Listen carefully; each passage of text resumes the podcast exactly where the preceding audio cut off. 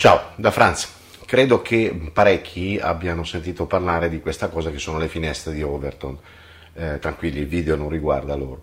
Eh, però sostanzialmente che cosa sono? Si tratta della codifica da parte di uno studioso delle scienze eh, diciamo comportamentali, di uno studioso della psicologia di massa, che ha codificato eh, le fasi necessarie eh, a rendere un concetto o un'idea in, eh, accettabile, anzi non solo accettabile ma addirittura normale, partendo da uno stato in cui, da un momento in cui quell'idea fa- non era affatto accettabile, anzi era rivoltante.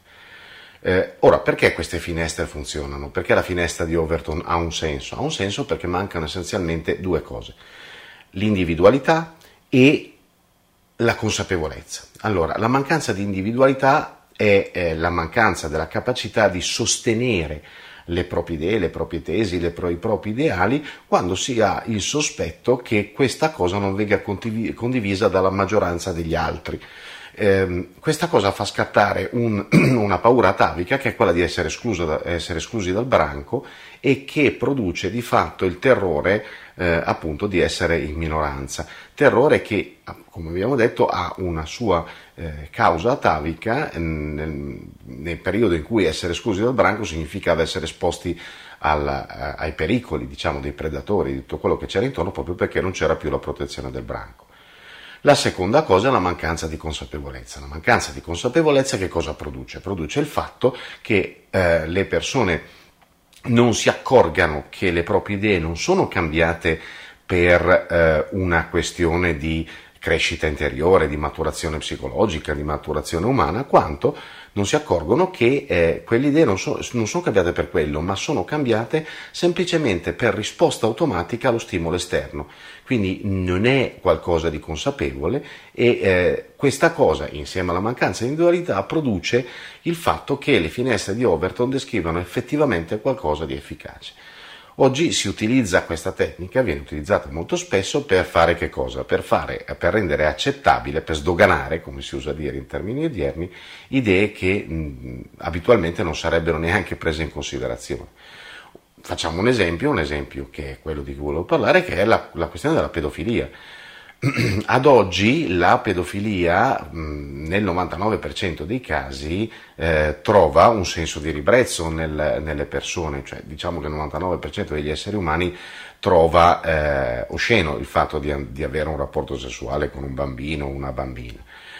C'è però eh, il, quell'1% che non la pensa così e non stiamo parlando solo di eh, culture barbari, barbariche eh, o in cui la, la, la, diciamo la, tradizione o il livello evolutivo sia estremamente basso, no, stiamo parlando anche di esseri umani occidentali che dovrebbero essere, tra virgolette, un po' più, più civili, comunque non facenti parte di una popolazione eh, ancora non evoluta, diciamo, da, quantomeno dal punto di vista del concetto civile. Eppure questo eh, avviene con una discreta mh, frequenza, ci sono tante persone che eh, purtroppo ritengono questa cosa non così oscena.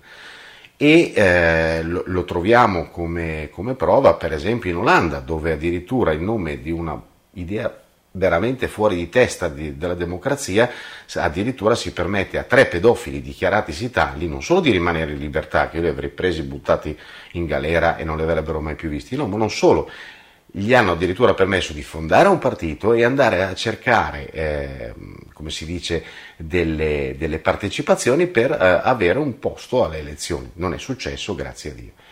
Oppure, senza andare tanto lontano, eh, prendiamo la Chiesa, dove sappiamo benissimo che tra le fila di quei ministri che dovrebbero essere i guardiani del bene, eh, conosciamo benissimo la frequenza con cui invece la pedofilia si, si, si manifesta ma questa è la parte diciamo macroscopica perché, eh, o, o, evidente. Poi abbiamo la parte subdola dove abbiamo addirittura eh, bambine di 11-12 anni vestite, truccate come delle donne adulte, sbattute in copertina a riviste di moda. Oppure eh, psicologi anche molto famosi, studiosi diciamo, della salute mentale come Kinsey, che eh, cercano in tutti i modi di far passare questa, questa schifezza come qualcosa di accettabile. Ora, eh, non, è, eh, non, è, un segreto quindi che eh, è possibile che si stiano provando, non si sa perché, a sdoganare questo concetto di pedofilia, ma non è l'unico, non, non è l'unica schifezza o l'unica cosa che eh, si tenta di sdoganare nel tempo. Perché avviene questo? La domanda è perché si tenta di sdoganare qualcosa? Perché dietro molte cose, molti aspetti eh, della nostra vita che oggi sono considerati illegali o immorali o addirittura inaccettabili, eh, ci sono delle lobby, lobby di individui che eh, per i propri scopi, che possono essere quelli economici piuttosto che non di sostegno alla, prossima, alla propria ideologia o anche semplice convenienza personale, fanno di tutto perché qualcosa che è illegale si trasformi in qualcosa di legale o addirittura passi dall'ingiusto al giusto. Perché noi è vero che la morale cambia e quindi è difficile rendersi conto di ciò che è giusto e discernere ciò che è giusto da ciò che è sbagliato, ma è anche vero che ci sono alcune cose sulle quali al nostro interno eh, c'è qualcosa che si esprime, qualcosa che vibra, qualcosa che risponde, facendoci eh, chiaramente percepire quanto una cosa come ad esempio la pedofilia sia qualcosa di... è un po' più che ingiusto, è una cosa oscena, è qualcosa di schifoso. Quindi il problema è che noi dovremmo imparare a fare questo discernimento, quindi a discernere innanzitutto eh, quando un'idea sta cambiando al nostro interno perché noi abbiamo avuto un'evoluzione interiore, appunto un cambiamento di maturità umana o sono intervenute nuove informazioni nel nostro possesso da quelle che invece non sono altro che tentativi di manipolazione più o meno mediatica da parte di ehm, lobby o, o, o, insiemi di individui che vogliono generare qualcosa di, eh, di nuovo, tra virgolette, eh, facendo passare dei concetti inaccettabili per concetti giusti. Per fare questo occorre la capacità di stare in piedi da soli, di rimanere dritti, di discernere appunto al proprio interno il giusto dall'ingiusto e poi rimanere fermi all'interno della propria posizione, sulla propria posizione, senza aver paura di ehm, di non avere l'appoggio di coloro che per paura di rimanere in minoranza vanno di fatto poi a costituire la maggioranza ma dalla parte sbagliata. Io vorrei passare questo messaggio. Il male esiste.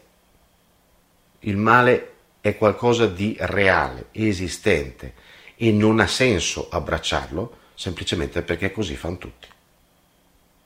Ci si vede in giro. Benvenuti su Franz Blog canali video e podcast.